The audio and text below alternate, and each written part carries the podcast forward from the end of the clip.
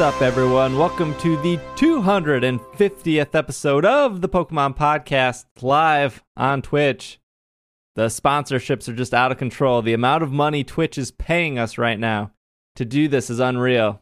No, I'm, I'm kidding. I'm your host, SBJ, and hopefully you can hear me. If you can't, I I apologize. I'm actually before I introduce anyone, I am just going to make sure that you guys can hear me uh, because for our non Twitch watchers, we are doing this live on Twitch, and yeah, that's those are words. I'm gonna switch back here. Okay, I am your host SBJ. This is the Pokemon podcast. It's super effective, and to my left on the stream, I have Travis. It was a flip of the coin for me to know if that was actually going to be me or Will because I have no idea where I am in the stream. I decided that because we were we hit 250 episodes, I I was sort of in a nostalgic mood, so I went to see how long ago it was that I joined this show, and it was almost in a month. It will be six years ago, and that is because I'm 24 years old. That's quite literally a quarter of my life. How weird is that? Baby, baby, Tra- this special episode, we will read Travis's original email. No, I'm just kidding. I heard my mouth was and not. I have been dreading it. I heard my mouth was not synced to my vocals, so I uh, hopefully fix that now. Uh, to my right, I have Will. So I had two things to say. One, I was concerned that people might think that I have given up on diet and exercise just because I don't talk about marathon training all the time, but that's incorrect. I still go to the gym six times a week, and I've just been doing a lifting program. And the other was I was considering replacing instead of having my face on the video, putting up a Vanguard card and just having that be me for the whole show. But I decided not to do that. It's a bummer. It sounded like a brilliant idea. Isn't that something from Infinite Jest or some other David Foster Wallace thing where in the future there there's camera, there's like video calls, but everyone just starts putting up little pictures instead because they don't want to be seen. Isn't that a thing? I don't think, that's from is. I think Infinite Jest, but it could be from one of his other writings. Infinite Jest was very about like the 80s, 90s. So Okay. some some other story by the former David Foster Wallace. All right. Well, now we have that settled. The glad that's packed up. That's in the bag. What do we have for you guys? I should I should lay out the show, shouldn't I? Uh, so we're gonna do our off-topic thing like we normally do, and then we are going to tackle some Pokemon news, and then after that we have our main topic, which I'm not sure uh, what that'll be quite yet. We- Episode 250. Yay! Yep. 250 episodes. and then uh, we are going to do Pokemon of the Week. But before we get to Pokemon of the Week, uh, we're going to answer some questions in the Twitch chat. Uh, whether that's Pokemon or non Pokemon related, we'll go ahead and do that as well. And I heard my voice slash video is still off, so I'm going to try to adjust that. And uh, if you are watching, you can use the hashtag PKMNcast for it to appear on the stream below Travis. That's a thing. It kind of works, it kind of doesn't. So we'll do that, and I will continue to monitor chat and adjust any audio from there on out. And yeah, so before we do news, Will, how was your week? I mean, it was great, but I just had this amazing realization. You got a This Is Fine dog too. Yeah, I do. Can you see it? Oh, I don't think I can see it right over your you shoulder. Tell, you tell them about the fi- This is Fine Dog. I will go get the This is Fine Dog because they can't see it on stream So- because it's cut. Oh, all right. Well, yeah, the This Is Fine Dog comes from, and if you actually do just a web search on Know Your Meme for This Is Fine Dog, you'll actually see the original comic strip, and it's a little dog sitting in a burning house, and you see all the flames around, and the dog says, uh, This is fine. I am okay with what's happening right now. Everything will be all right. And he just continues sipping his coffee until, you know, the inevitable consequence of being in a burning house occurs. Um, but the artist, the original artist, wasn't making any money off that very popular internet meme of "This is fine, dog." So worked with someone to make a uh, plush stuffed "This is fine, dog" on Kickstarter, And it turns out we both bought one, and I keep one in my office because that is the most accurate description of my work life. Um, the building burning down around us, and everyone's enjoying their coffee. Yeah, I first off, one of the best Kickstarters I think I've ever backed. Secondly, it shipped really, really fast. And thirdly, uh third thirdly, They gave you bonus stickers. I got the bonus stickers. Uh this plush is really big. It's really big and it's really soft. It is pretty It's soft. really, really soft. soft. Very soft. Yeah, if you look on my Instagram, you can get a sense of how large it is uh, versus eight and a half uh, by eleven, or yeah, eight and a half by eleven paper because there's a lot of that all over my desk. I mean, people tell me all the time, uh, Steve, you have a small head. No one has ever said that to me, but uh, this is the head to plush dog ratio right here. How many cats? How many cats? I- is this is I would Dog? say that this is Fine Dog is probably one cat big. I'd say one Maybe point five. even I, I was gonna say like one and a quarter. I have big I have big cats at my house, so Your cat's are about half the size of my cat. Oh, so My yeah, friend has a yesterday. Maine Coon, and that thing is huge. Mm, that's Mm. not a real cat. Mm. Um, What? What? It- Maine Coons are real? they're like of a different species or something of cat. Oh my god, we said cat, and now my cat's coming over here and he like bites. oh no. We may have to break this up in a minute. Oh, why did we say cat so many times? I went to Island Games yesterday and I actually got to play um, games with uh, podcast celebrity Jin, um, who met up with me, and one of our listeners, Lindsay, who's in our Slack community. And Oh, that's What awesome. games for- did you play? What'd you play? we only played Konzume Goddess, and it took us like four hours to play two games, but we still had like tons of fun. For people that didn't understand what you just said, what is that? That's Vanguard, right? Nope. Konzume Goddess is uh, a deck building game. And you play, it's basically you pl- typically play as Norse gods versus Greek gods. And you build your deck by getting followers and faith points, and you use those to buy warriors, and then you use the warriors to attack the other gods. And you try to get um, the main opponent god's life force down to zero. It's a lot of fun. All right, all right. Like deck building, like Dominion. It's like Dominion, but with a lot more interaction where you're harming your opponents, or if you're on a god team, then with uh, you aid your your co god. So like the main god starts with 20 life points, and the support gods all start with 10 life points. And when you play team play, no god can actually die um, except for the main god, because once the main god hits zero, that team loses. So if you're playing the support god, you like play super reckless because you don't care if your life points get down to zero because you can't die. That just knocks you out for five turns. So it's it's uh, you, uh, we got to play it sometime. All when right. you come visit, we'll play it. I like playing games. Games are my thing. Travis, what's new with you?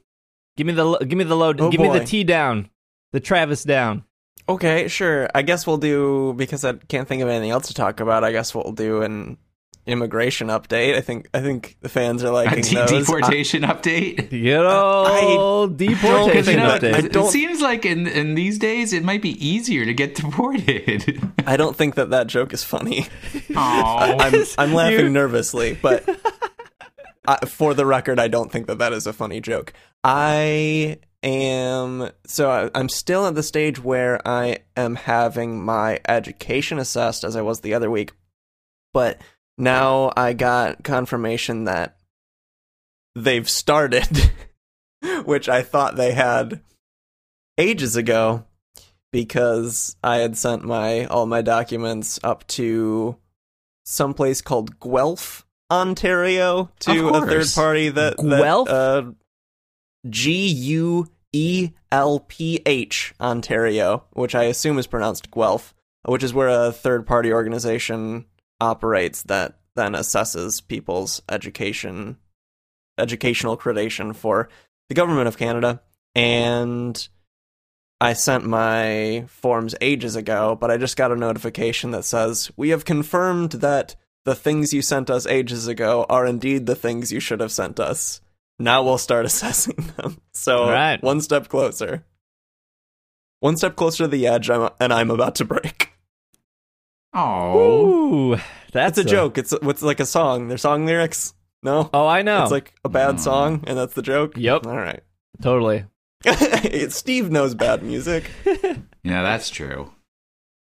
The best Although I've been listening music. to a lot of Jon Bellion lately, so I have nothing to brag about. All right. I got, dang, I got nothing new to report.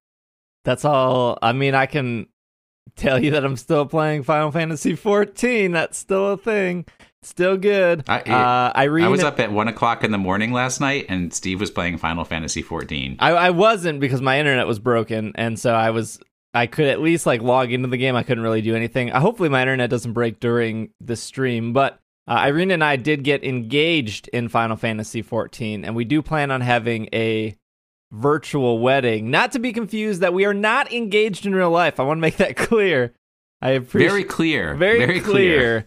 Very clear. We are we are just uh, a couple in real life, but in a video game, we are we are tying the knot, crossing the the the cross, uh, twisting so the as two. I the understand- Moogles. She um she's the one who proposed. Is that correct? Yeah, she uh, said s- since one day I I may or may not propose to her in real life that she wanted Aw. to uh, do. She wanted to be the one that proposed in game. So she spent two hours in Final Fantasy finding the right location, and then told me to follow her. And then she got on her unicorn, and I have a better unicorn. Uh, it's a more rare unicorn. That's why it's better. And so I followed her. why, why is that relevant? Sorry, I need to turn my game down, but that's really funny. Uh, so I we we unicorned off to the said spot, and uh, then she proposed, and uh, yeah. So uh, now I have a quest in the game to make a ring and do all that. So if you're playing, if you're gonna play Final Fantasy 14, uh, you can come to my wedding if you want, because I, I think I can invite hundred people. But Can you schedule it on a free to play weekend, please? Thanks. all right, Not I'll let you know for that. when the free to play But weekend. I think you have to be at least level answers that- 15. Ugh, So I've that's been not going to playing. happen. But wait, I, we, been- the, the people need some real answers here, because there's a, a big controversy controversy about this engagement. Did you change your species in order to get engaged? Shame on you, sir. I did. So And I was. why? I was a Lalafell in Final Fantasy, which is this sh- short. wh- I, what is Travis? What is the they PG? look like children. They look like little kids. I don't know what the PG term of it. I don't want to offend anyone, uh, but they look like kids. They're magical creatures, like like hobbits. Sort That- of, yeah, like sort of elvish looking, uh, more more elvish looking halflings. I guess would be the fantasy term. Um, so I, I was a Lalafell. She was a, I think a high elf or or whatever. But her her character, who I helped make, looks looks very much like her, and my character not so much. And one of the reasons I went with Lalafell, uh, and then after after the story, we'll get to Pokemon news for those just joining us. Uh, so after, so the reason I went with a Lalafell mostly is because I didn't think any of the other races, whether that's Highlander or High Elf or uh, Lizard guy or big uh, Fantastic Four guy, I didn't think any of them looked good. And the beard slash five o'clock shadow slash hair options were not up to my liking. So in in most create characters, I either want to look as closely to me as possible, or just not me at all, and go with something completely different, like a Lalafell. So I went with the Lalafell because I wasn't satisfied with the uh, white person customization controls that they offered uh, me. Irene was not having that. She did not want to marry somebody who looked like a child. Uh, when her character looked so accurate to what she looks like in real life, uh, so she said we couldn't get married unless I changed my appearance, which cost ten dollars, by the way, um, to something that looked more like me. Uh, and I was very against that. And there's a lot of Maybe you benefits. shouldn't have blown all your cash on that better unicorn. Yeah. No, no, I, I, that was that was a drop in a very hard dungeon. But um, time is money, Steve. Shouldn't have spent that time. Should have instead gotten ten dollars during that time. Yes, uh, that's true. So uh, I was very against changing my appearance because I liked the way my Lalafell looked, and she was very against marrying a somebody who looked like a kid, even though the benefits to marriage are pretty great. Like you can instantly teleport to your married partner, which is such a huge, like, fantastic bonus. You get this like giant chocobo that both of you can ride. Um, you get a couple other things, but there's pretty. So it's almost like real life, where Yeah. being able to marry someone gives you economic advantages over Hmm. people who are not legally allowed to marry. Exactly, exactly. Final Fantasy marriages are very accurate. So finally, I said that. Finally, I was just like, okay, I will change my appearance, but with the uh, with the stipulation that as soon as this wedding is done and over, changing back to a Lalafell. For another ten dollars? Yeah, for another ten dollars. I had one. I had one free Fantasia. So this whole marriage, besides the twenty dollars it costs to get married in the game, which is probably cheaper than going to a courthouse and getting married in real life. It's I gonna could cost- marry you in the state of Maryland for free. Well, besides the legal things that you have to do, but otherwise, yes, I could perform the ceremony for you. You spent almost the price tag of a full priced video game. Well, whatever. Do your thing. Whatever. Baby steps, Travis. Some of us need need a virtual wedding before we commit to the real wedding. What does baby? What does? Ba- okay, that's what baby steps means in this context. Yeah, yeah. Okay. All right, let's get into some Pokemon news. That was probably the best Final Fantasy. If that story alone doesn't convince you to get Final Fantasy 14 to attend my virtual wedding, I don't know what else will. All right, Pokemon news. First bit of news here is Pokemon Duel released internationally on iOS and Android. The previous Japanese exclusive freemium mobile game, which was called Pokemon Co Master, has been released under the new name Pokemon Duel. It is a board game like game of strategy and tactics using Pokemon figures. Players collect and build their own deck from a large range of figures and with different characteristics.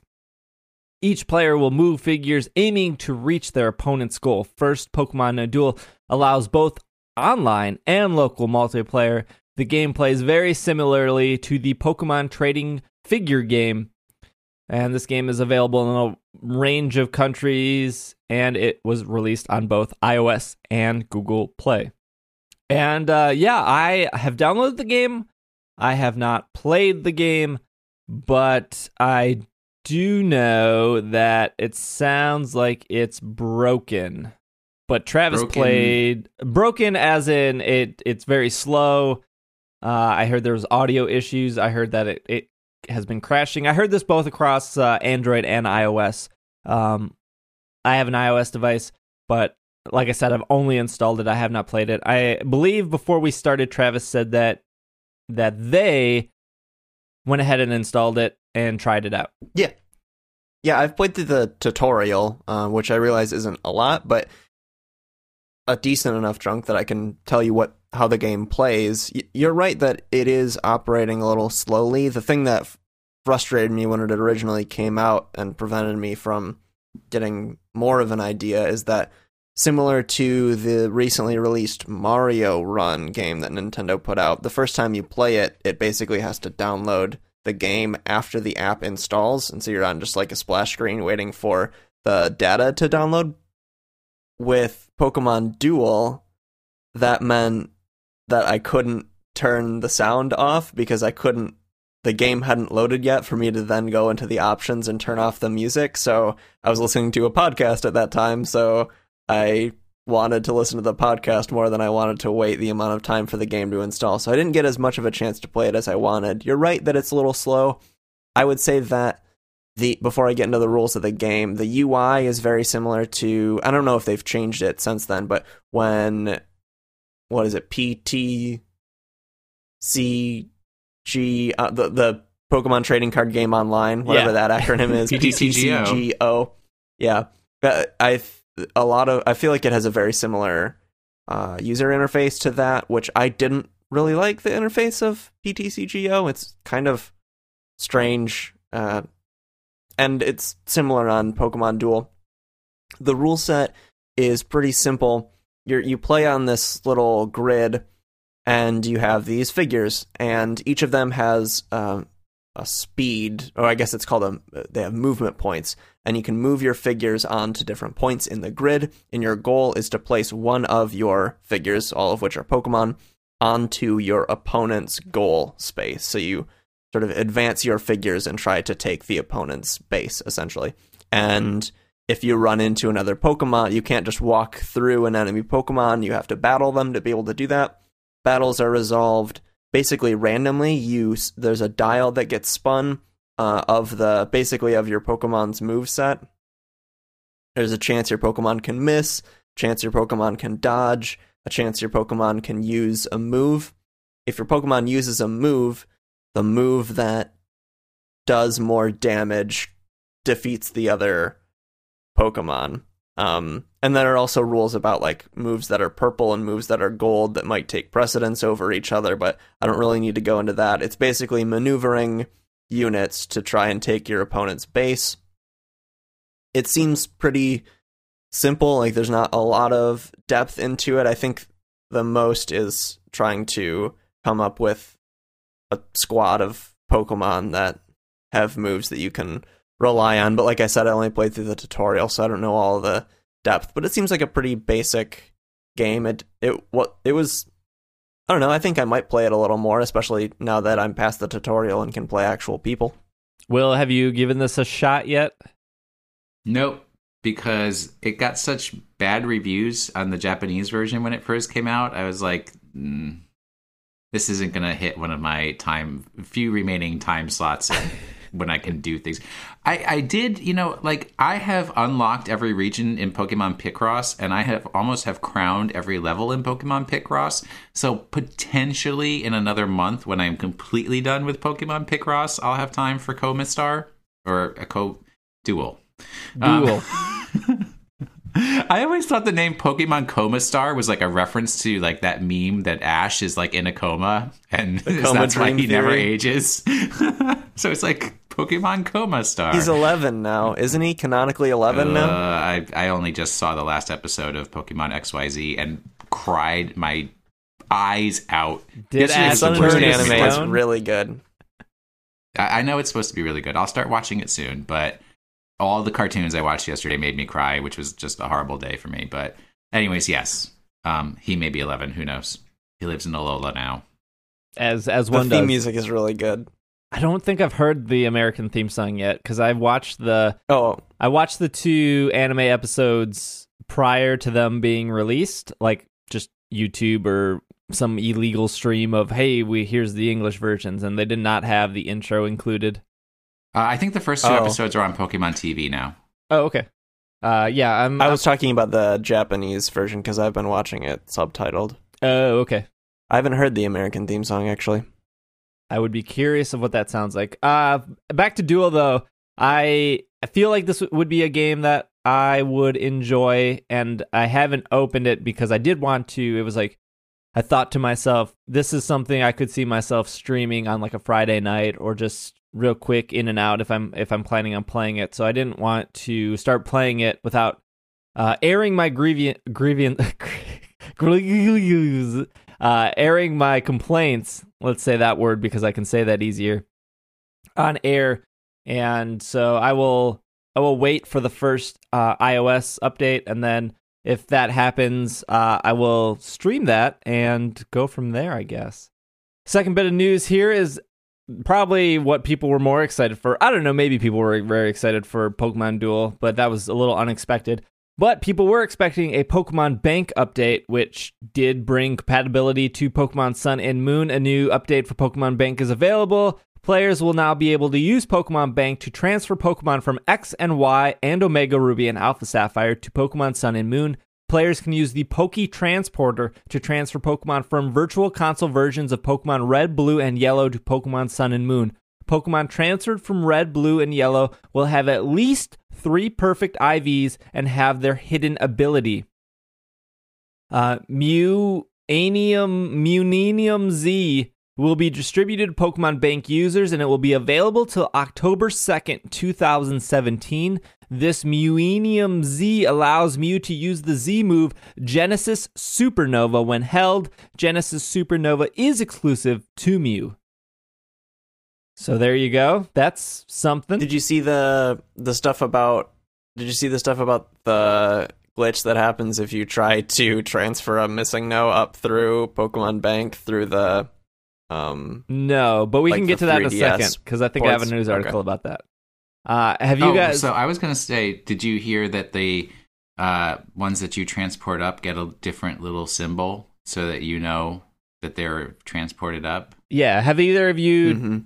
dabbled in the new Pokemon Bank? I No, I'm never got finish- Pokemon Bank to begin with. What? what?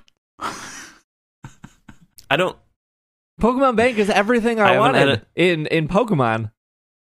Travis is like living in 1999 still, but in the distant future of the year 1999. I am going to finish my regional Pokedex on Pokemon Moon completely within Pokemon Moon before I attach it to Pokemon Bank. Man, the, see, Travis is Travis actually lives by candlelight too. That's why his his camera is so dark. He He's pays actually- for- I just have a really bad webcam. He's actually in uh, Cloverfield. Uh, what was that movie? Oh no! Why can I never remember the name? The sequel to Cloverfield. 10 Cloverfield. Cloverfield Lane. 10 Cloverfield Lane. that's that's where he's living right now. He's under 700 feet of ground right now. In That's that's a really good movie. it is a good movie. Came out of nowhere. Uh, it's really good until the last like half hour. What? That Whatever. okay, wait. Not, this is not. This is not Pokemon Bank update. So we can talk about that some other time. I, I did update my Pokemon Bank last night, and I transferred all my Omega Ruby X Pokemon from Bank to Sun, to Sun, and then transferred them all back, and then realized that really didn't do anything. I think it filled out like maybe thirty or forty Pokemon that was missing. So the good news, from what I've gathered from last night's Pokemon Bank scapade, is that I only need 101 more Pokemon to complete my Alolan Pokedex, which seems pretty doable now. Uh, opposed to, I think prior to that, I needed like I needed around 140. So that's a little bit motivating in the slightest, I suppose. I thought though that I read, and maybe I was wrong, that the, once Pokemon Bank updated, you wouldn't need to transfer Pokemon to the game. It would just automatically read what's in your bank and apply that.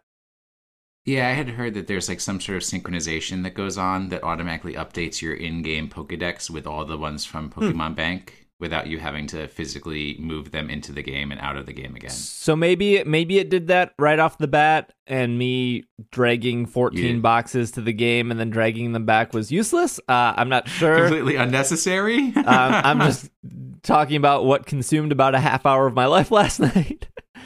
but no, I, I was very excited that the Pokemon Bank stuff worked. This leads into more Pokemon Bank news. That Pokemon Bank's Mew glitch ban cracked by Pokemon Sun and Moon players. It looks like. So, Travis, you said that something about missing no and Mew. Do you want to explain that real quick before I read this article? I don't know if I'll get all the details right, but if memory serves from, um, I probably saw the same article you did.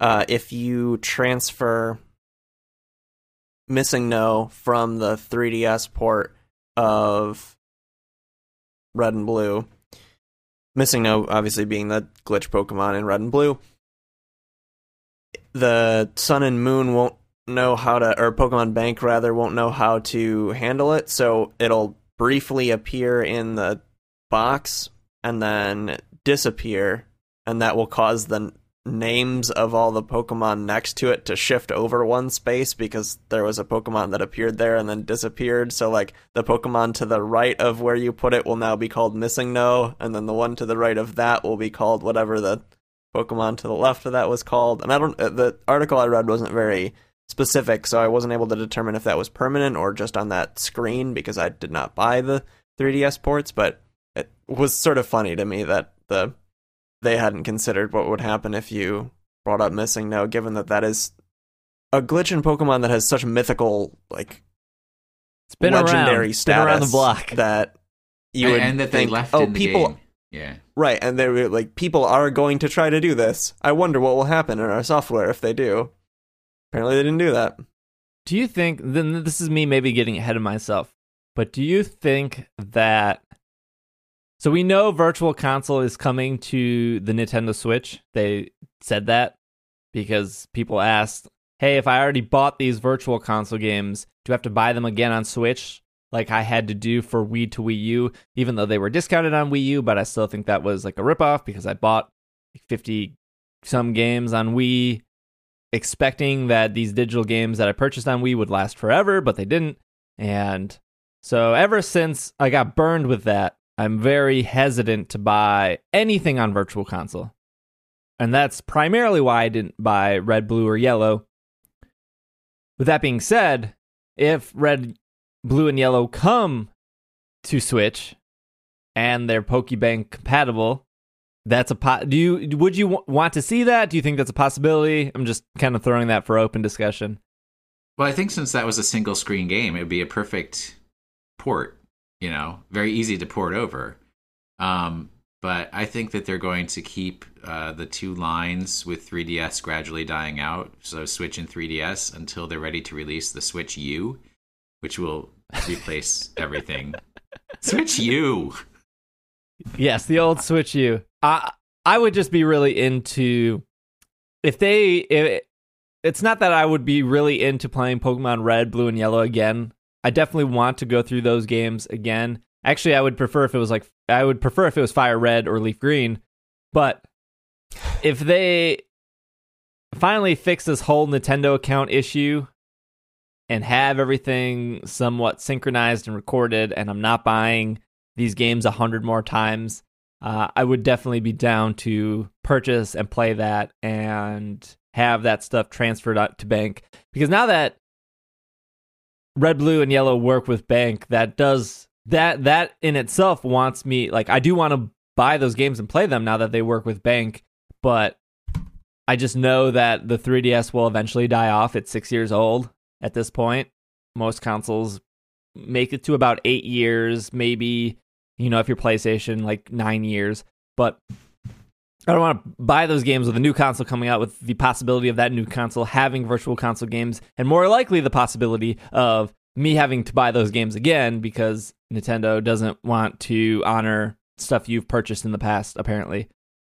So, But- so one question I have is: so when I set up my Wii U, I transferred my Wii into my Wii U, and the Wii Virtual Console games that I had transferred in too, you just have to go into the Virtual Wii Yep. console and then go into the Virtual Virtual Console. That that is like that's the not so bad. No, it is terrible because once you once you on Wii U, once you go into Wii Virtual Console, it re it reboots the system into Wii mode, so everything gets disconnected. Your friends list is gone. Your tablet doesn't work. I, ha- I have no friends. it is a terrible system. Just let me transfer the 128 megabyte Excitebike. and I'm being generous. I'm sure Excitebike's like 14 megabytes. Just transfer that to the core system. You're are you already emulating it? Why emulate an emulator to? All right, let's talk Okay, about. so uh, can I tell you something that's completely true and real? Besides the fact that I always laugh whenever whenever one of Steve's cats walks behind him. Um, I, I think Cindy Cats just walked in the room. yeah, cats everywhere. I was literally thinking this morning because I was listening to another podcast about uh, star stuff that we Wait, won't name. there are other Um, podcasts? Yeah, and this one's about outer space stuff, but I'm not going to give them any listeners. Um, anyways, I was thinking I want to set up a data center on the moon that hosts a VR, like a virtual reality environment where people on the Earth can go into their VR headsets and have a virtual experience of being on the moon. But because the data center is actually on the moon, their virtual environment is hosted on the moon. So they're virtually on the moon on the moon. Do you What? understand? no, That is like the greatest seems per- idea ever. It seems like that would be pre- a pretty expensive setup just for the joke of saying, and also our server is on the moon. No, it, that's not how we're selling it. You are virtually on the moon, on the moon. I thought you were going to say that you would As set up opposed to some the sort virtual of. virtual environment. That's what I'm trying to say. You're virtually on the moon on the moon. Mm-hmm. Okay. I thought what you were gonna say was you were gonna set up some Sure. sort of like rover that could be controlled remotely, and then have the people with their VR headsets actually control something that is That's on the moon. much. But what's the too point? much? Solar powered data center on the moon. Host a virtual environment where you're on the moon and you're virtually on the moon on the moon. That's that's all it is. Kickstarter launches uh, March second, 2017. What about heli- What about helium three powered data center? Because isn't Hmm. there a lot of helium three on the moon? Possibly, but solar power is abundant and easy to obtain. Okay. All right. Pokemon Bank's Mew glitch ban cracked by Pokemon Sun and Moon players. You can now get your illegal Mew into the games. Before I read this article, what I don't understand why I'm just so confused why there was this Well- big Hoopa about illegal. Hoopla. Uh, who? Oh, I- it's I- a joke because yeah. Hoop is a Pokemon. No, I- yeah, I sorry. Said, uh, it was a pun. About illegal Mews or Mews not obtained in the right way. th- Pokemon gave us two opportunities in the last 12 months to get a legal Mew very easily. Illegal don't- Mew? A, a legal. A legal. A Mew. legal Mew. Yeah. Three words. A not legal, uh, Two. uh, A Mew that What- is legal. They gave us two opportunities for that. do you want me to? Do you want to draw this out, or do you want me to give you the easy, fast explanation? Let me read the article. Okay. A compatibility update for Pokemon Bank. The Nintendo, this is from Polygon.com. The Nintendo 3D storage app has finally made software usable in Pokemon Sun and Moon, went live.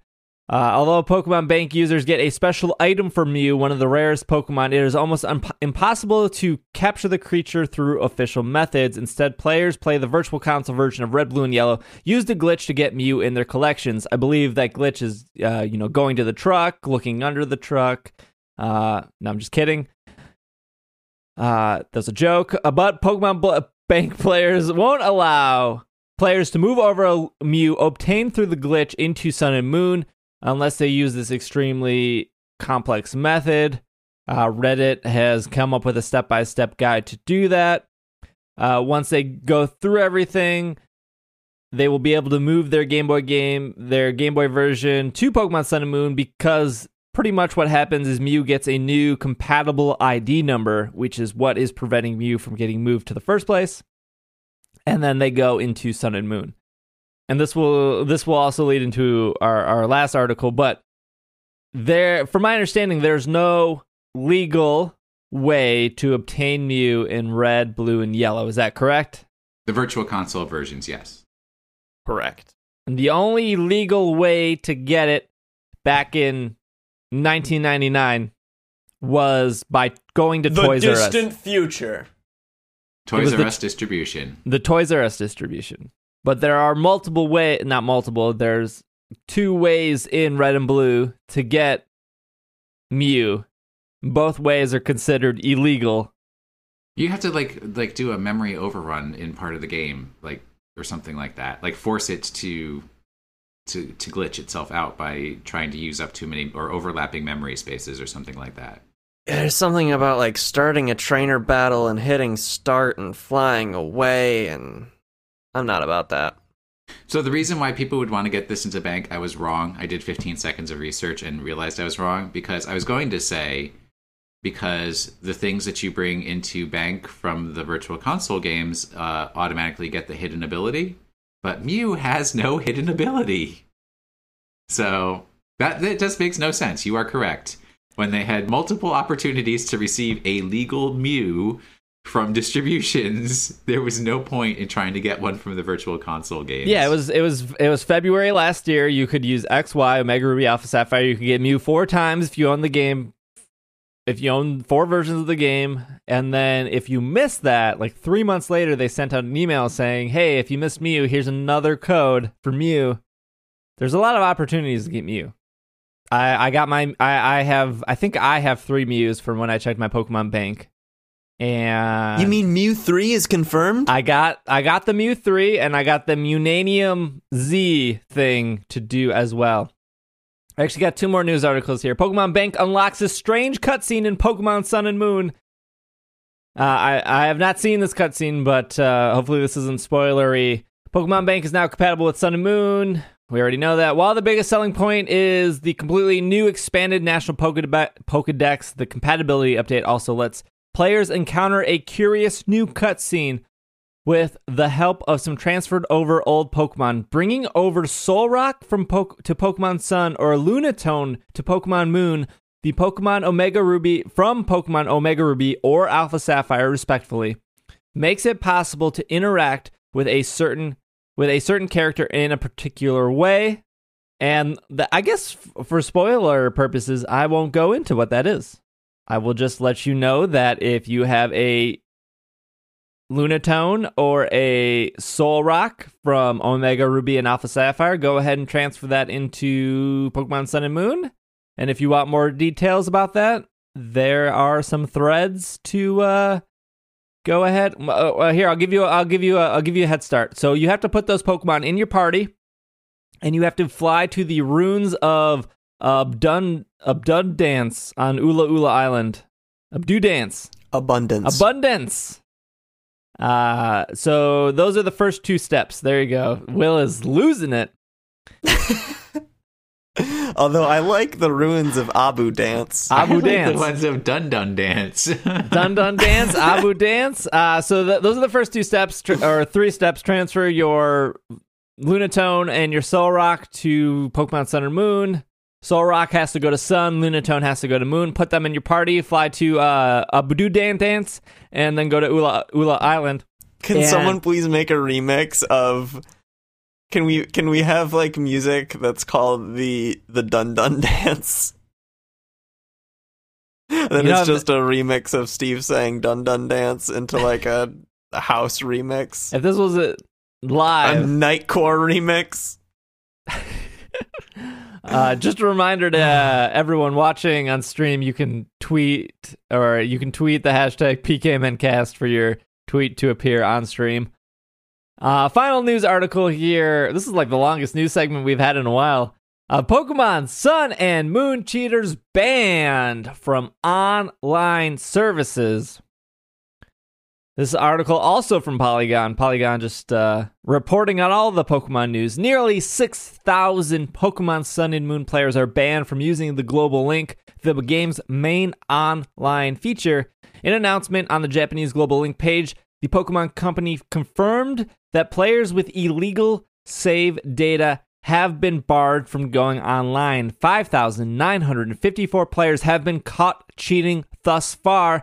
That typically means they've used hacks, modifications, and other means to alter items and trainer info, or that they've used quote unquote illegal Pokemon in online competition or trades. It is unclear which particular cheats they are getting in trouble with. The Pokemon Company, however, uh, whoops, I said that sentence weird. And whether those uh, who simply received hacked Pokemon's unwitting uh, are now facing the consequences too. We've reached out for clarification on what gets players booted from Global Link. I personally highly doubt Pokemon Company is going to tell you what actually gets you banned. Then people would work around that. So the penalty for cheating is a permanent ban from participating in global missions. Yeah, because those have been so great so far. Rating battles and competitions. Effective players receive an error code when trying to connect to the internet uh, and use these features. The Pokemon Company also stated on Global Link site that it plans to keep an eye out for and ban additional cheaters in the future. It is a reminder that the Pokemon Company does not go easy to those who tried to play Sun and Moon and other Pokemon games in 2013 following the launch of Pokemon X and X and Y. More than 1,500 players were banned from competing on online tournaments because they used hack Pokemon. And there you go.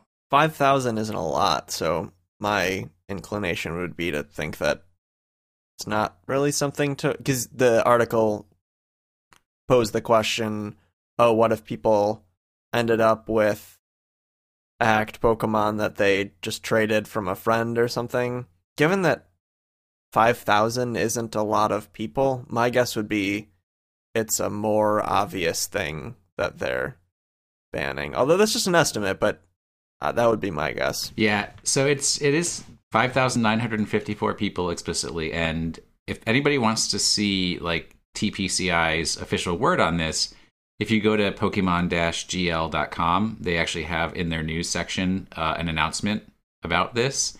And the language that they specifically use is um, engaged in unauthorized modification of their game data. So I think they probably have a way of telling if somebody game sharked or otherwise modified mm. their own game, not necessarily received a hacked Pokemon in a trade, but did something to their own cartridge or to their own save file. Yeah, I so, doubt that mm. anyone who received a hacked Pokemon is getting banned. I would assume that what you two said was was more accurate and I would I would wager to guess that it's probably more obvious of something like oh this Mewtwo has an ability of you know damp and Mewtwo can't have that ability and so therefore we know you've you've hacked it and you've cheated and you hmm. I'd, I'd say different I would say that when you do your first attachment to the global link or whatever it is where you attach your Pokemon ID with your actual cartridge, I think it does a snap of some portion of your game file. And then if you did a later connection and they can tell that that portion has been modified in some way, they know that you hacked something in, in or the, tried in the to. file. Well, I don't think that they're banning people for being failed hackers. I don't know. I'm, I'm just saying that there's probably some checksum in there that it can verify against the data, and if the data has been changed but that checksum hasn't been updated, then they know. You know, and it's it's like it's sufficiently hidden that people hacking their files haven't found it yet because there used to be like the the your trainer ID and then your hidden trainer ID. So if you were, why am I telling people how to hack Pokemon? I was I was gonna say I got so it, the speed by which I got intensely bored and uninterested once I heard the phrase checksum in the data. what?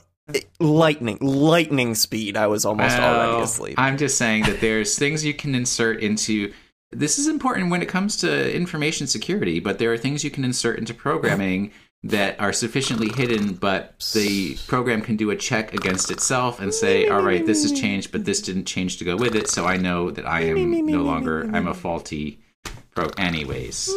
Obviously, the children cannot I, follow adult topics. I, I appreciate your description of how things get hacked or not hacked. Uh, but yeah, there's your Pokemon news. A busier news week than uh, than the last couple.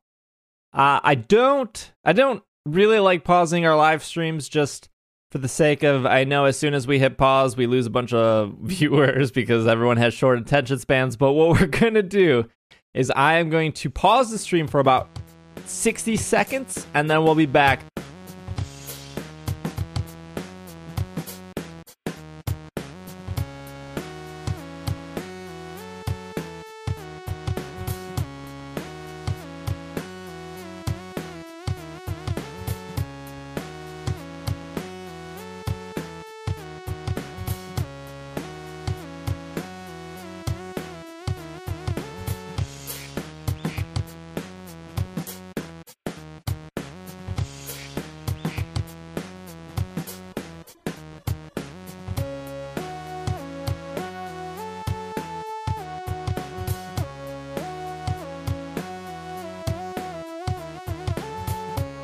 And we are back from our break. Make sure I was actually recording that. Hopefully, you guys have turned on your recordings. That would be great. Here we go. Travis, you good on your end? Oh, yep. Okay, cool. Um, all right, here we are. So I have a giveaway thing set up. We'll do that in a second. But uh, before we get to that, also I need to turn this off. Oh, the managing Twitch streams. All right. So here we go. Apparently, we were gone for 159 seconds. That was way more than 60. I apologize.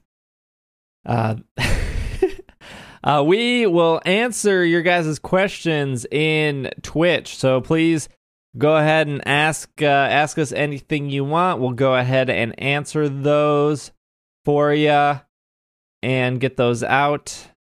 Uh, let me see if I have any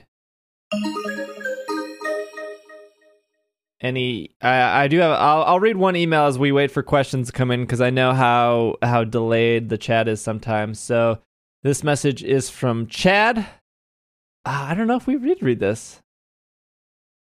Hmm i don't think so. Hi my name is chad. First off First, thanks for the past year of awesomeness. I started listening to uh, around episode 200 and I've been a fan ever since. A little background, I meet maybe one of your older listeners. I am 34 and ended up with Pokemon and ended up in Pokemon Worlds thanks to my kids. I have 3. Does this sound familiar to you two? Okay. Uh, they started playing Pokemon and my wife and I picked up a starter pack of the TCG and picked up a copy of X for my 3DS. This was either the best idea or the worst. We both love Pokemon now, and it's an awesome hobby and pastime we share with our children. Uh, recently back to your Patreon. I have been on the Slack off and on. As for the show, thanks for all the extra stuff you do. Oh, he also says everyone is kind and welcoming. I love the extra long show show mix-ups you do with various interviews. My kids love the Sun and Moon special series as well. It was nice to hear what others thought of it. Thank you so much. Well wishes to you, Travis eh, and Will, and everyone else at the I on the ISE team.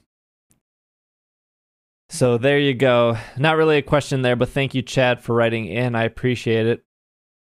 And uh, the I always like when people say that they have their kids listen to us too, because I think that's really cool. I Pokemon is a game that's aimed for children, and it's really cool to see when the game is passed down from generation to generation as we pass our Pokemon up through Pokemon Bank from generation to generation. Well, some of us do. well, sure. Obviously, not all of us. Yeah. Not all of us. Uh, so we'll we'll do some we'll do some Twitch questions again. I have like uh, I have like magnets and stuff that these are magnets, but I have stickers and everything. I that, thought they were, I, I thought they were like I didn't because it's hard to tell from the camera that I didn't realize they were like magnets. I was like, did you make coasters? I mean, I guess they'd be a pretty thin coaster, and if you have a metal table, it won't slide. Uh, we will uh, tackle. So we'll do some giveaways in a bit here. We'll tackle some questions now that there are. Oh my gosh, so many questions. Uh, I don't want to know. I'm worried. Genuine Gamer says, "Are you guys going to build competitive teams to go to events in the future?" Will's just shaking his head. Yeah. That doesn't come through in uh in audio form. Uh, well, okay. So, because I was waiting for you to finish the question, um, I usually like to attend at least one regional a year if I can. Hopefully, something close to DC. Um, and outside of the realm of Pokemon, the company that makes Cardfight Vanguard has really messed up their competitive regionals and everything this year. So it's m- even more likely that I'll want to go to a Pokemon regional and gives me a chance to hang out with uh, some of my friends. So I will most likely get one team together and come to at least one regional. And I will let people know which one that's going to be when that comes around. Uh, yeah, similar thing for me. Yeah, similar thing. It's I was mostly working on finishing my Alolan Pokedex, which I only need to remember to actually ask my girlfriend to trade me her Lunala and then trade it back again, and then we'll, I'll have completed my Alolan Pokedex, and then I'll I'll start my team. I think I've settled on the squad I'm gonna use after playing a lot on Pokemon Showdown. It's not that exciting. It's you know because sometimes you just want to win, so so it's nothing. You know, I started with a a team that was doing very well. It had weird stuff like Bruxish, and it had um uh, uh Bewear, and it was doing pretty well um on the lower ladder. Like it was crushing on the lower ladder, and then when I got onto the higher ladder, it stopped doing well, which is sort of the opposite of what the current team I ended up with was doing. It wasn't doing very well lower, but once I got higher, it started doing well. The one I think I'm gonna make centers around um, uh, Choice Scarf Vanilluxe to just uh, use Blizzard a lot, and then ha- and that's the only like interesting choice that I made on the team. The rest of the stuff is pretty boring. Tapus and Arcanine and some Ultra Beasts. Sure. Uh, as for me, probably not. I'm not really into the competitive scene as much as as Will and Travis are. I've accepted my fate that I am not really too good at it. But as for like attending regionals or future events, uh, I th- I hope I think there will be more of those this year for us, whether that or not that's specifically a regionals, but PAX or C2E2 or or Midwest Gaming Classic, like those are definitely events that I'll be at.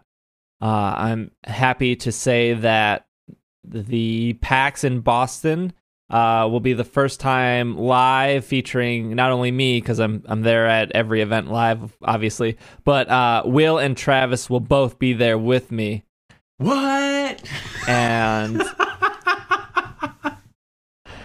that uh, that is just really exciting and and something that uh, we we got worked out very quickly and planned very quickly and so I know tickets have been sold out for PAX Boston. I believe we are speaking on Friday, I think at 2 p.m.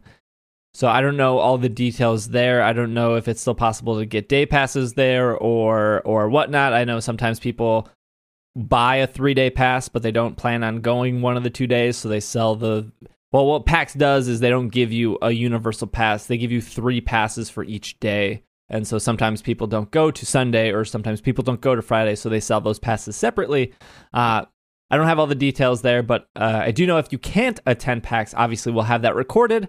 Uh, but yeah, it's very exciting that for the first time, uh, Travis, Will, and I will all be at the same like event. Actually, actually presenting. It was really funny that when I went to the Seattle PAX, PAX West, and I spoke and did what I did, you know, mispronounce stuff and and whatnot uh, we had a couple people come up to me after the show and they were like, "Oh, I really, you know, I really wanted to just meet Will." Or I, I, you know, I was I was really expecting to see Travis, and I was like, "Well, I I'm here, guys, but me." but me. but no, that was uh that was I, I get it. I totally get it. When I listen to podcasts, there are definitely people that I like more than other people, or just people that I gel with better. uh, no one gels with me, of course. I am the I'm the voice of disagreement on the shows, but that that is why you two are here because there are there is some there is some uh, ways to easily relate to you guys. Uh, just a reminder if you're watching and you tweet at Pokemon, if you tweet hashtag PKMNcast, it will appear on our Twitch stream. Uh, just a reminder there. Next question here is I'm missing questions, so I'll circle back if I missed it. Uh, by M Dude 430, what is your favorite piece of music from Pokemon Sun and Moon? That's a tough question because I, I like the Champions the theme that was in. I like the Champions theme that was in all the trailers. I think that I mean it's sort of weird that I'm saying, "Oh, the song that was in the trailer," but like, that song is yeah. yeah. I think it's just awesome and doesn't have the the aesthetic that a typical Pokemon song does. Not that Pokemon music in general is bad, but it's just a very new aesthetic that fits the new region in a cool way and I don't know, has a lot of energy to it. Will? I just it, it hasn't suffused me yet for me to have something picked out as as an individual. Like, you know, I, obviously for me the Unova themes. If you play something for me, I can actually name exactly what song it is, where it's from. Everything. Trainer's eyes meet. Place. Yeah, of course, right? No, but it's like I have you like you know how you have songs in your playlists where like if it comes on, you never skip it. It's just like that kind of a song for you. So like Icirrus City for me, I can never skip that song, no matter if like I'm in the most horrible mood and listening to depressing, depressing movie music, and it like that song comes on, it's like I still have to listen to it. but yeah, I'm just not there with Sun and Moon yet. All right, uh, I have said this before. I normally play the games with the volume pretty low, so I don't really hear the full range of of music. But I do know that one the two songs that stuck out stood out to me uh, was the Team Skull theme song and then uh, Gladion's theme song, which I think is what is Gladion's like a slight. I can't remember. It's like slightly different than Team Skull, but shares a couple of the notes. Could be. Yeah, I don't really remember. I don't remember. I can't like I like both of them, but I'm not sure which one is which offhand. But yeah, those were the those were the songs that stood out to me. Lysander03 asks, uh, "Are we allowed to talk about post game yet?" No. Uh, we'll get to that eventually. Uh, read it. and- Everyone dies. Actually, Yeah, it's, it's- really it's weird for a Pokemon game, but literally every character just dies. it's real brutal. Uh, I have to like move. Are we only not talking about post game because you haven't played the post game yet, Steve? Hey, I talked to the girl with the purple hair, standing next to Looker. Oh, Abigail. Yeah, no, that's no. Her name's not Abigail, is it? Looker's boss. Yeah, Looker's boss. Eight. No, not Isn't eight. her name Abigail? I Is don't it? remember what her name is. No, is. I thought it was shorter, but I did think it started with an A. Sorry, I have to like turn. My questions are over here. Uh, justifying why I'm like messing with my mic. Read it and weep says, "Is a hot pocket a sandwich?" Obviously not. Period. Is it not? Obviously not. Period. Done. No. The, I would- the, the breading is not independent in any way, shape, or form. Is a corn dog a sandwich? A hot pocket is basically a corn dog without a stick. I Uh, want to apologize. Her name is Anabel, not Abigail, and I An- realize I'm late and I'm not talking about. Yeah, no, that's fine. I I knew Close it, I knew it started with an A, and I knew it wasn't Abigail. A hot pocket is not a sandwich. I have to agree with Will. A hot dog, on the other hand, possibly. Would you? I will leave right now and take one third of your listeners with me. Uh, I know we. a- I know we asked this. Oh, you've got more of a pull than one third. I know. You're the you're the you're the fan favorite. That's not true.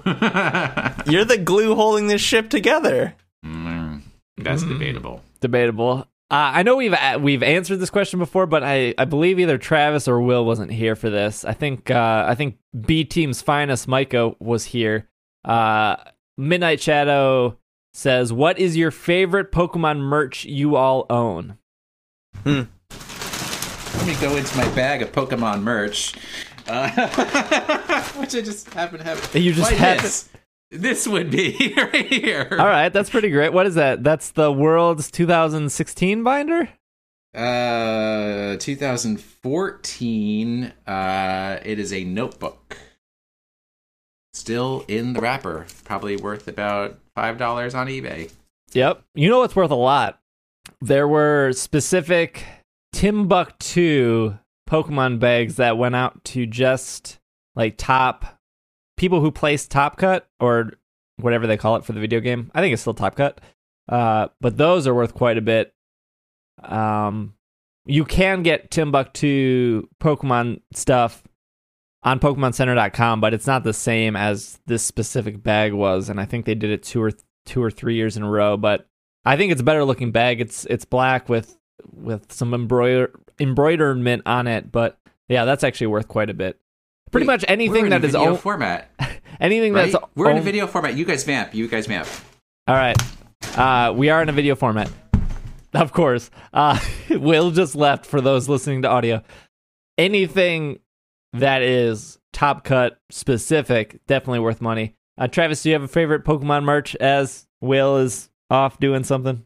Probably my Woobat plushie. I like Woobat. It's not a Pokemon I talk about a lot, but I really like it, and it saddens me that people just say it's it's annoying because they already don't like Zubat, so they automatically don't like Woobat and don't realize that Woobat and Swoobat are really cute. And then I have a Snorlax plushie that I like too. That it's one of those that has some memories tied to it because a friend bought it for me when we were in on a high school trip to Disney World as Steve is slowly raising a Jirachi plush up into the frame. But yeah, so there I mean there there are plushies that I have like memories associated with of like certain trips where I got them, but um if we take those factors out of it, probably the Woobat plushie is my favorite. So when I answered this question the first time, and I realized this is very special to me that I wanted to say this, I had talked about the gifts I got from Andrew in Japan. Um, and I talked about the Furoshiki, which for some reason is probably like on the other side of my computer, and I just can't find it right now. But he also gave me this little bag that I keep my 3DS in that has the X and Y starters in. Um, but I wanted to bring that up because he just had twins like yesterday, which is really cool. Oh yeah! So congratulations to him on that. Congratulations to Andrew. Congrats, Andrew. Wait, I, I, you guys uh, talk. I got, I got my favorite thing of merch. Hold on. What, do you- what, what was the word It you called wasn't that? A Furoshiki? Th- This is just a bag, but my I, c- I, like I can't find the Furoshiki in enough time. Yeah, Furoshki. Furoshki. So he sounds like a I- Seinfeld episode. Furoshiki, Furoshiki. Furoshki Oh, now, Serenity now. So don't don't Wow, you that was quick. understand as a back. philosophy student of virtually on the moon, on the moon? All right. How many? I mean, The real question: How many cats do you think is what I'm about to hold up? Five. Do you already know what it is? Yeah. This is this is video, sir. that's pretty good. That's not five cats. Well, Mm, It's pretty big. Four. I'll It's- give it four. It's pretty big. Sorry, I was away from my mic. It's probably each ear is one cat. yeah. For the audio listener, it's a big. it's like Pikachu face, but face only. covered in cat hair too, because my cat. Hold on, I got the "This Is Fine" plush right Is it here a- too. Is it a pillow or is it a plush? It's uh, I believe it's on PokemonCenter.com right now. It's I think it's forty dollars. It's a pillow. Did I ever tell you? So I got this thing at Gen Con, and they had a bunch of plushes at Gen Con. Like they had the the giant Bulbasaur plush and Squirtle and Pikachu. And then they had this Pikachu head, and it was, I think it was priced at 30 $29 maybe, 29 or, or something. And I was like, oh, that's a that's a good price uh, for that. And so I was like, ah, I'll get that. That's cool. And I went to check out and rang up at, I think it rang up as 50.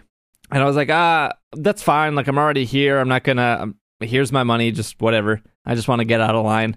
I I pulled somebody aside who wasn't bu- that wasn't busy after after I purchased it purchased it it it it, it just b- butchering words.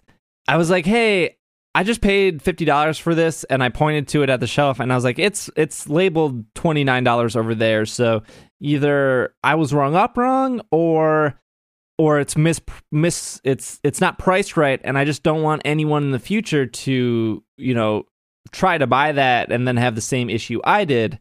But maybe they just rang me up wrong, and he was like, "Oh no, that's that's totally."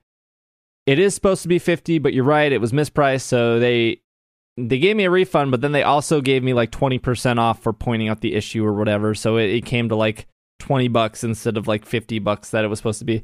Uh, it's w- like not my all-time favorite piece of Pokemon merchandise, but it's it's probably 3 cats big. So that in itself. Oh, here's the this is fine dog. Cat ratio here. Throw them on the ground. Uh yeah, so How I many al- cat dogs is it? Cat Cat Dog was not a good TV show. Uh, that, that does not answer my question. and also, it wasn't that bad, if memory serves. Oh, it was awful. Oh, Compa- was it? comparative to other programs that were on at the same time. Yeah, yeah, Cat there were Dog was there were better the. TV shows. Uh, Pat from Palette says, "What drives the three of you to keep such a dedicated interest in Pokemon games, as well as your Pokemon fans from ISE?" The money. the fame. The- I don't know. I I just really like Pokemon. the games are the precise. They have the precise formula of things that I like in video games. They have characters that are well designed that I can easily fall in love with. It has RPG. It's an RPG, so I can feel like I am growing with the characters. It has interactivity, so I can play with my friends. It's got all of the things that I like, and then add to that the fact that as each game comes out, there's another layer of nostalgia that I'm tapping into whenever a new game comes out. So it just happens to be a franchise that's perfectly tailored to the things I like. So it's not that hard for me to continue to like it, you know? Will, Anything from you? I, I mean, I just like the the people that we get to meet from doing this, and you know, that's you know, playing Pokemon and enjoying the games and being able to talk about them gives me access to so many wonderful people who also enjoy the games, and we can have that shared space for conversation that can then lead on to other conversations. That too.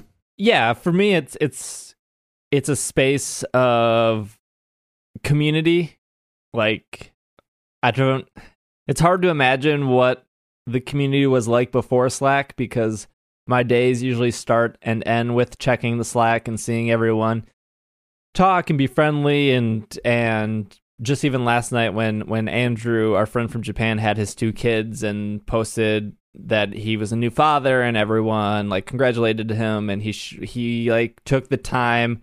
I'm sure there was a million people he texted or told but the fact that he took a moment to like show a picture of his new he had twins by the way of of his two new kids and like that was really special and that was really cool and uh th- the emails we get and just the community in general around this podcast has just been in itself something that's very motivating and something that gives me a reason to do it every week and then the of course the product itself is something I enjoy. Like I like the games, I like the TV show. For the most part, I mean, I'll complain about it, but I, I did enjoy the time I spent uh, with the card game. I just like a lot of stuff uh, about everything. And even though I only put 40 hours into Pokemon Sun, and I know most of our listeners put 200 or 400 or however many hours in the game, like that's still a good amount of time. And I can put you know 10 hours into uncharted 4 or 6 hours into duskers or 20 hours into monster hunter but the 40 hours i put into pokemon are really like something i remember very very well and something that i enjoyed. And it's also something i look forward to every 3 years or 2 years or however many they put it off. And i would probably and when i played the card game it was like every 3 months i looked forward to the new set and I was very excited and I spent a lot of money and that's one of the reasons why I left that. But uh, it was still, it's almost like Pokemon always gives you something to look forward to, whereas other franchises don't do that. Um, and that's kind of weird to say because, you know, obviously other franchises continue and do more stuff, but there's just something about Pokemon where it's it's like every every week there's almost something new. And obviously, there's something new because we end up talking about something every week, and there's usually one or two news articles every single week. And that's just, I don't know if a lot of other franchises have that, if they're not like League of Legends or WoW or Dota or, you know, something really, really big. Uh, but Pokemon is something that's really big, and I, and people outside of the community might not see that. Uh, I get asked that all the time of like, oh, you do a Pokemon podcast? Well, what is there to talk about every week? And it's like, oh boy, there's a lot to talk about every week. Um, so that's my answer. We managed to make three hour episodes not infrequently.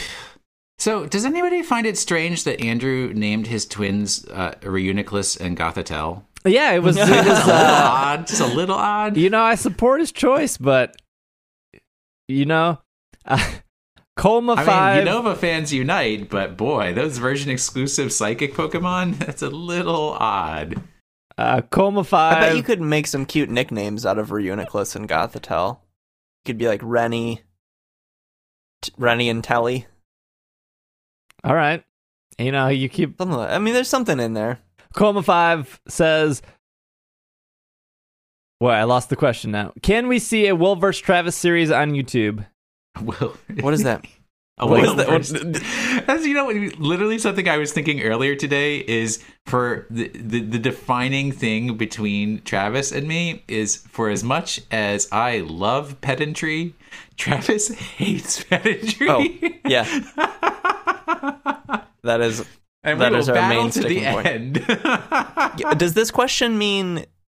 Does this question asker want us to like fight, I think like I, I, fisticuffs? I think it's like Pokemon I mean, we battle. know who's going to win that. There's there's no question. Like- yeah, no, cause, yeah, because I will lose. like streaming Pokemon, like a Mm. Pokemon battle competition. I mean, sure, sure, we can do that. Give me some time to breed a team. Yeah, same. It'll take me a while, but Jay Kendall says, "I'm considering getting into the TCG. Is it worth it?" Eh, it depends on how rich you are. I mean, I love trading card games. If I could afford the Pokemon trading card game, I would still be playing the Pokemon trading card game, but it's it's just too expensive for me to keep up with. Yeah. Uh, I mean, I love I love the gameplay. I like that it's they always keep it balanced and they always change it. You know, they're always introducing something new. It, it really doesn't get stale, but it's expensive. This is what I would say. I would say that if you're thinking about getting into the TCG, I would say you should if you have one or two or even more friends that are willing to get into it with you.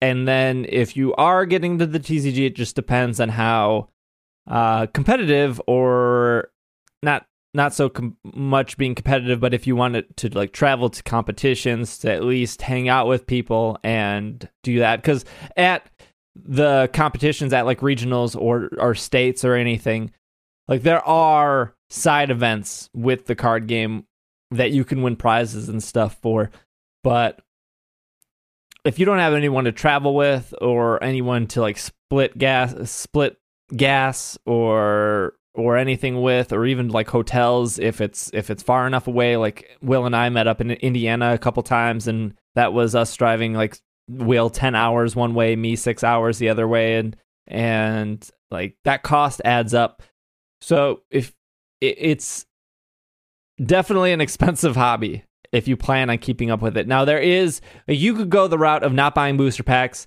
and and playing and just buying cards for what decks are doing very well and some decks are pretty cheap. Uh, like the Zekrom electric deck, uh, which was very popular when Will and I, Will and I was playing was like a $15 deck if all when when all said and done when you bought the cards.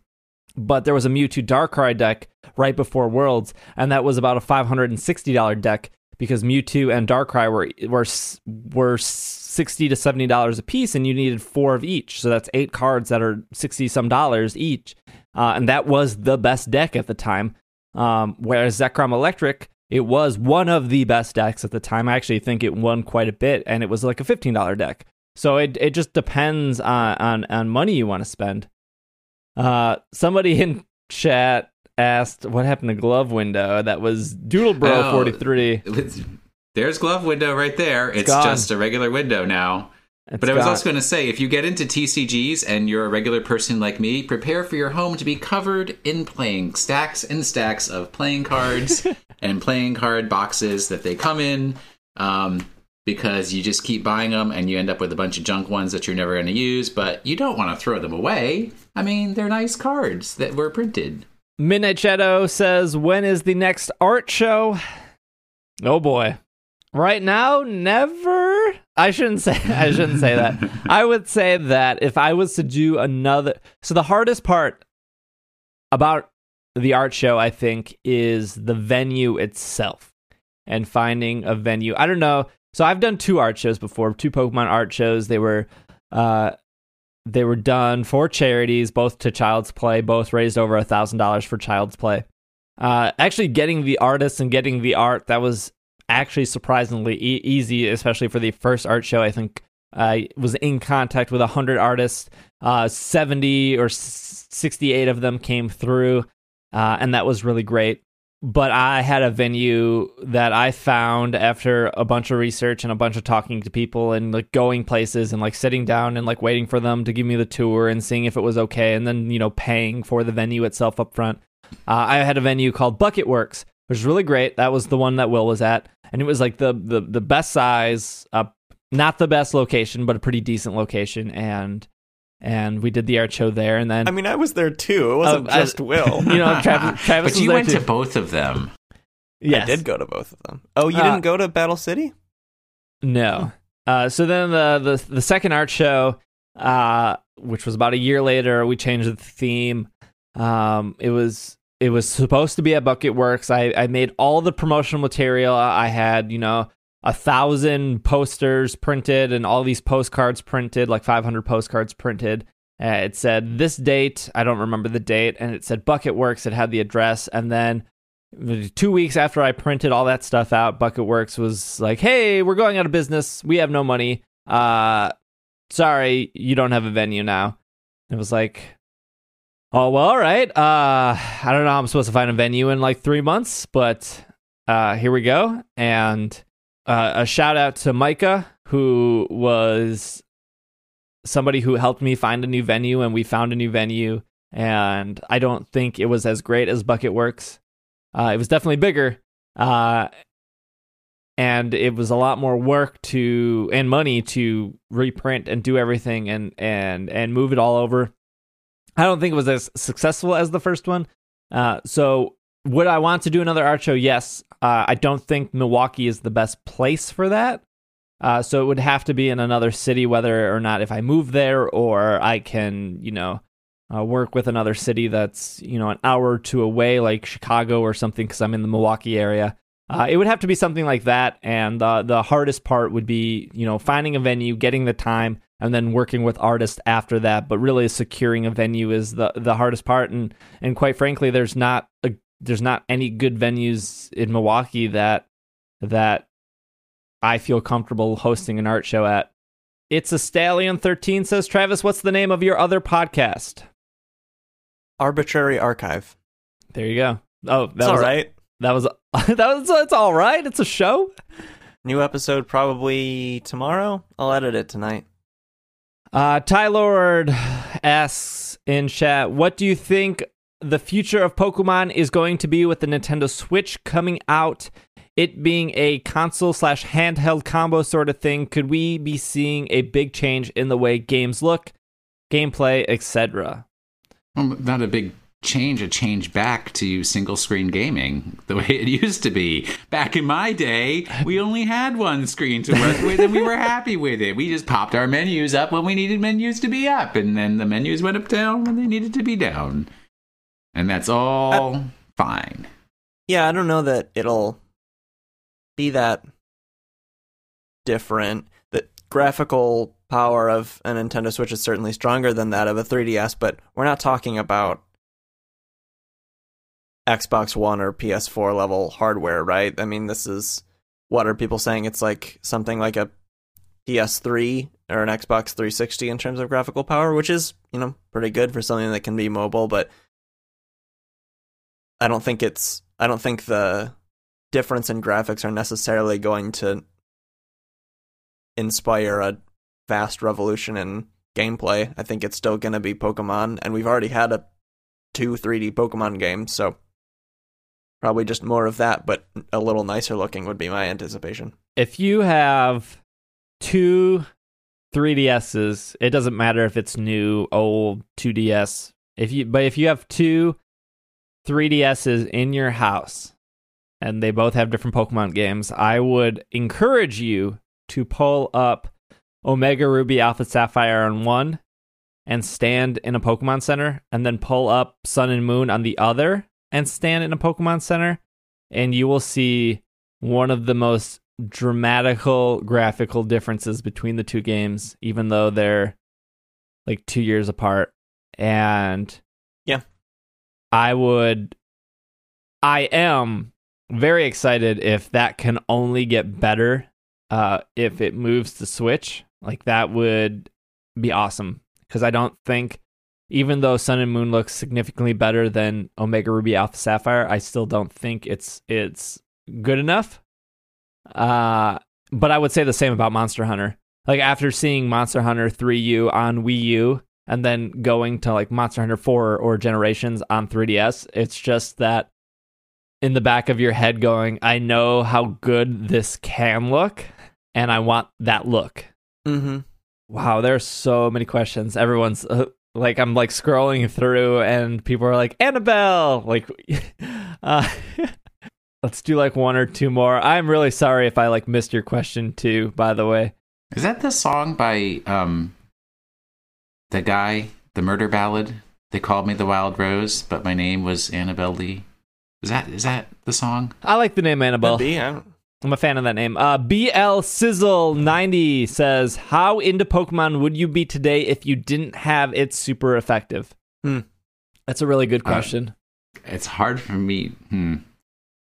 I I mean, I probably wouldn't. Mm, no, because I was doing com- competitions before I got involved with this crew. Uh, Uh, I'd still be playing the games. Definitely. I'll tell a story. I might have told this before, but uh, maybe maybe I haven't. But when I got back to back into Pokemon, it was Diamond and Pearl. I had a friend. Nothing can stop you, Diamond and Pearl. I had a friend who talked me into getting back into Pokemon because I fell out. Uh, as as everyone knows, I fell out during um, uh, Ruby and Sapphire. So he talked me into getting Diamond and Pearl, and I thought, okay, like, and again, this was a long time ago. I was like, okay, like, I'm getting this kid's game, but I'm doing it with a friend, and even though that it's it's silly and probably not for us, it sh- it should just be fun that we're playing this game together. And my mindset was, I remember playing Red and Blue with my sister when I was like 10 years old, and that was like that was a very fond and strong childhood memory. So for thirty nine ninety five to do that again with with a friend I was living with, uh, that seems to be that seems to be worth the the price of admission. I got I was very into Diamond and Pearl at the time. I went back. I played Fire Red and Leaf Green. I played uh, Ruby and Sapphire from start to finish. Uh, after that, and my friend fell off probably halfway through uh, Diamond. I think they got. Fast forward to a couple years later, Soul Sil- Heart Gold and Soul Silver were coming out. That there was a year or two that passed where you know I didn't really think about Pokemon at all. Aaron, as as older older listeners might know, uh, was the one that talked me into getting Pokemon at the time. I don't know if I've ever said that, but he was like, "Hey, we should get the new Pokemon games," and I was like, "Oh, I did like I I honestly didn't even know they were coming out at the time," and I was like, "Yeah, that sure, like that that seems fun." Again, that reminded me of when Diamond and Pearl came out, thirty nine ninety five price of admission for us to like play this for the entire weekend together and then never think of it again. And when Gold Soul Silver came out, we went to a GameStop at 8 a.m. I think they had a, a early open, right? Because GameStop normally opens at 10, and so we got uh, Heart Gold Soul Silver, and we sat on my couch and we watched documentaries on Netflix all day, and played Heart Gold Soul Silver. This And is what- blowing my mind. Did ISE really not exist until after Heart Gold and Soul Silver Yep. came out? Yeah, it existed after Wow. Heart Gold Soul Silver. So at the time, I was listening to a weekly gaming podcast uh, from OneUp.com, which no longer exists, uh, and I was very like very excited for them to talk about Pokemon because they always talk about what they've been playing, and they they skipped Pokemon, they didn't talk about it, and then the next week they they skipped Pokemon, they didn't talk about it, and then I was like, I want to hear. Like, I was very into podcasts at the time. I want to hear somebody talk about Pokemon, and no one, no one on that show did. And finally, I, I looked for Pokemon podcasts, and I found a couple. And you know, most didn't do an episode in quite a while. And I, I told the the podcast I did find, which was by Games Radar, uh, was Pokemon Monday, and I listened to that, and, and it was fine. It was good. Uh, and then I decided, like, hey, I should I should start my own podcast because uh, there's not that many out there and I feel like I know Pokemon pretty well. If the flat, surprise, I don't. Uh, as you guys listen to this, uh, you guys all know way more than I do, uh, but that's okay.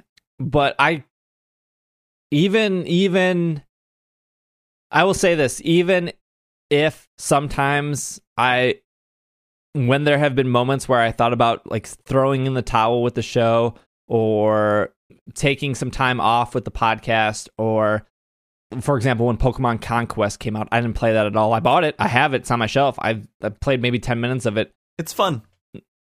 Yeah, it's it's fine. Even with all those moments up to that point, like it's still hard for me not to like Pokemon or smile about Pokemon when I see like a new plush on the shelf at Target or when I'm flipping through uh Netflix or Hulu and I see Pokemon come up and I turn on an episode like that. Like there's besides just the game, even if I'm burnt out with the game, there's so many other outlets to Pokemon that make it enjoyable for me to and like slowly brings me back into. Like I was burnt out when Omega Ruby and Omega Ruby Alpha Sapphire came out. Like I was it just wasn't in the mood to play a Pokemon game, but that doesn't like I I didn't stop liking Pokemon. I just didn't feel like going through a a really bad version of of Generation 3. Generation 3 is not that bad. Too much water. I my as I said before, my New Year's or maybe I just tweeted it. My New Year's resolution is to not get into arguments about Generation Three, so I will not say anything. Um, Gracefully abstain. Yep. You know, I have a similar story to Steve. I didn't fall out for Gen 3. I played that game. But it took some convincing for my on my brother's behalf for him to convince me to buy Diamond and Pearl, and then I did, and I was right back in and hooked. And especially after Heart Gold and Soul Silver came out, those games were incredible. I would just say that and because of that, I think I wouldn't have fallen off Pokemon again because they haven't really released a lot of bad games since then. I mean, I have my opinions. Like, I think Black 2 and White 2 and Omega Ruby and Alpha Sapphire weren't as strong as some of the other games that were releasing around that time, but generally, those games are still good. Um, so I don't think I would have fallen off. I would say two things about what this show has done in reference to my enjoyment of Pokemon. The first is just that the amount of people it has uh, allowed me to meet who are so on fire for Pokemon has made me love it more. I wouldn't have met all of these people. I would have just had my brother and a few friends from high school that were into Pokemon for me to play with. So giving me a large number of people who enjoy the same hobby as I do is obviously makes it more enjoyable. And then I think doing this show every week meant that I never really took a break from Pokemon like I might have after. Like, there are some points where there haven't been a new game in a very long time. Um, and I think if this show hadn't existed, I probably just wouldn't be thinking about Pokemon until the new game came out. But that doesn't happen when you're talking about Pokemon news every week. Is Will asleep? Your eyes were like asleep. closed. Both, both our stories just You can't Put 'em- no, put 'em you to can't bed. see them with my glasses. It's just they're not closed. Will, do you have a sad story or no? I don't have any sad story. I have always enjoyed playing Pokemon. Yeah, I probably wouldn't have gotten as deep into the competitive stuff without all the internet people that have helped me with that. So there, I mean, the, fundamentally, I wouldn't have been as deep. Yeah. Well, let's do some giveaways here. Some of you are still hanging out, so that's awesome. Thank you for. I figured this was going to be about two hours long. We started. We started a little bit late. Uh, Travis, I'll have Travis prep the Pokemon of the week here, uh, and as he does that, we'll do some. oh, I'm ready. Oh, he's ready. We'll do some giveaways. I don't know how this works. Uh, Micah, who has been moderating the chat as long along with Tyler, they're they're there. So I'm gonna hit this open button, and I think if you type in hashtag raffle uh, in chat, uh, if I spelt it right, that would be a thing. Uh, that should put people in the raffle. Uh, I entered myself in the raffle uh, by doing that, so hopefully, uh, if if my account comes up and wins, I'll just redraw. Uh, so we'll do a giveaway for that. It'll be like stickers and magnets. Uh, I don't have any stickers on me. They're they're in the other Snickers. S- uh, Snickers. I love Snickers. magnets. Uh, like I said, I have magnets here or coasters. They're definitely magnets. I don't have any stickers on my desk, and I don't really. Uh, trust me, I do have stickers and stuff. Uh, so those will be in. So uh, we'll draw that. So you guys can enter, and uh, I'll let I'll try to find my stickers actually. Uh, but I'll let Travis run down our Pokemon of the week right now. All right, our Pokemon of the week is Marowak, specifically Alolan Marowak, because you can only use Pokemon that are obtainable within Sun and Moon in the VGC format. So we're going to do Alolan Marowak here, one of the most popular Pokemon in the format right now, mostly because it checks a lot of popular Pokemon, notably Celesteela and Tapu Koko, especially Tapu Koko. The moveset we're going to use comes to us from Slow Bro Trainer Brandon in our Pokemon of the Week Slack channel. Your item is going to be Thick Club, which is an item that specifically increases the attack of Marowak. The ability, and this is where things deviate a little bit from the standard set, the ability is going to be Rock Head, which prevents damage from recoil. The EVs are going to be 252 in attack and 252 in HP, with the four remaining in defense with an adamant nature. the moves will be Flare Blitz, Shadow Bone, Bonemerang, and Double Edge, taking advantage of Rock Head for Flare Blitz and Double Edge. Marowak is quite useful because with Bonemerang, it can one shot Tapu Koko, which is very good to do because it's the second most popular Pokemon in the format, and because it's a move that hits twice, it doesn't matter if they're using a Focus Sash, which Tapu Koko often will. Flare Blitz is there because you want a strong fire type move, and it also can KO Celesteela, which is a tricky Pokemon to take out if you don't have something specifically to counter it. Shadow Bone, another good uh, same type attack bonus move to have, and then Double Edge is in there uh, just for some coverage in case the Pokemon resists your other moves, and it takes advantage of Rock Head as well. The more common set for Alolan Marowak is going to be with the Lightning Rod ability.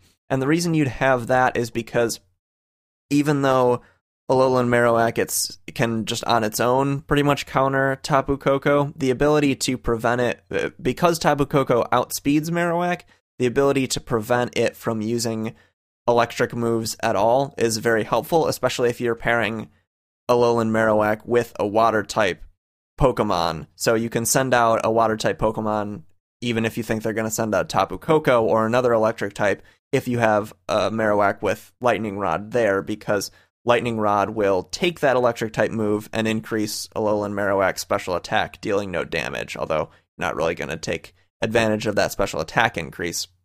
Uh, the only exception is if the Pokemon uses a move uh, like, well, specifically Discharge, because then Alolan Marowak won't take damage, but the your partner Pokemon will as Discharge hits all of the Pokemon on the field. And the more common set is only slightly different. Instead of Double Edge, you run Protect, uh, but Shadow Bone, Flare Blitz, and Bonemerang still get used. You still use Thick Club. It's pretty much the only item you would use on Marowak because it's its specific item. And uh, a lot of sets are the 252 in HP and attack. Um, there's some difference here and there if if people are only putting enough EVs in there to be able to KO Celesteela. I think someone in the Slack chat mentioned that. Yeah. Um, Brandon Weisner says you only need 172 EVs in attack if you're doing that adamant nature to be able to one hit KO Celesteela. So if that's mainly what you're worried about, you could also build an EV spread that gives you a little more bulk or maybe a little more speed if you want to outspeed a specific thing. Um, but sometimes you don't want to do that because Marowak can be a good check to Trick Room teams because it's not that fast on its own. I think I said most of the things, right? Did I do it? Did I do good? Yeah. I mean, I was setting up a raffle while you're saying that, so sure. I trust that your your description was good. Uh, let me see if this works. Uh, I hit the draw button Blink, blink, blink, blink, blink, blink, blink, blink, blink. Announce the winner in this chat. It does show up there. Of course, the first person I drew was myself, so uh, I drew again. so there you go. We drew one person. Uh, we'll draw a couple more too, so don't worry. So uh, RS Johnson 79, if you were there, just uh, do that DM thing, that private message thing. I won't get to it till after the show, so just message me uh, on Twitch and I will get it there. And if if you really want, you can actually, if you DM me on Twitter, that would be even better. But you can DM me on Twitter at Pokemon Podcast or just message me uh, on Twitch and I'll get to it after that. But congrats. Uh, we'll, we'll get you sorted out here. I'll actually take a screenshot of it just so I don't forget. Uh, okay. And uh, we'll do one more right now and then um, I'll read some stuff about Pokemon of the Week and then we'll do a couple more. So uh, let's hit this draw button and read it and weep. There you go. Man, what a great raffle tool.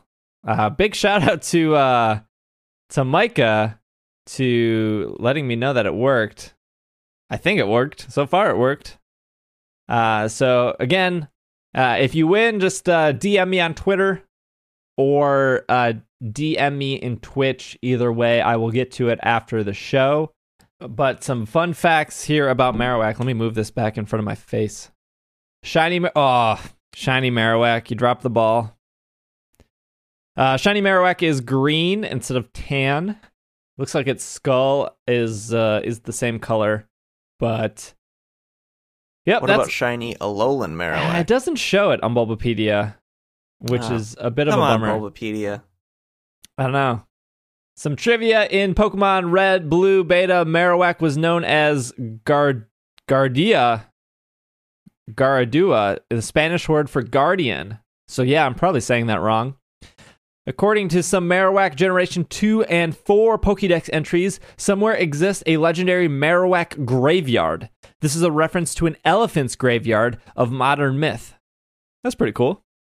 And what else do we have here? Until the release of Pokemon Black and White 2, the appearance of Black and White Kyurem, Marowak is the only Pokemon in main games to be found in a location where it's not able to be caught at all, which I think was in the Lavender Tower, right? Wait, I, I was looking. I was trying to look at what Cricketoons, Alolan Cricketoons. Marowak shiny is, so I didn't. I Oh, wasn't okay. paying attention to I'm, you at I- all. I'm pretty sure it was Lavender Tower. And final tidbit here is Alolan Marowak is the only dual type Pokemon with its pre evolutions that share no types with it. People seem to really like Alolan Marowak. Because it's cool. Oh no, I mean it's it's it's cool. I it's all right. It makes other like uh, fire ghost type Pokemon just look like garbage. So. Shiny Alolan Marowak is purple. I'm like going through and like readjusting tweets here. Uh okay. So there we go. Let's do a couple more raffles here and then uh we'll do some house cleaning. Oh, I did get other stickers by the way. Look at these stickers. Are those Uh, magnets or stickers? No, these are stickers. Oh, I got one of those as a magnet. Uh, I do have those in magnet form. I think I might be out. I have these, which uh, they're window stickers, so they go on like inside of windows, which are pretty cool. And then I, I have buttons left over, so when you win, you're gonna get uh, you're gonna get like a. I still have these buttons left for Pokemon Go.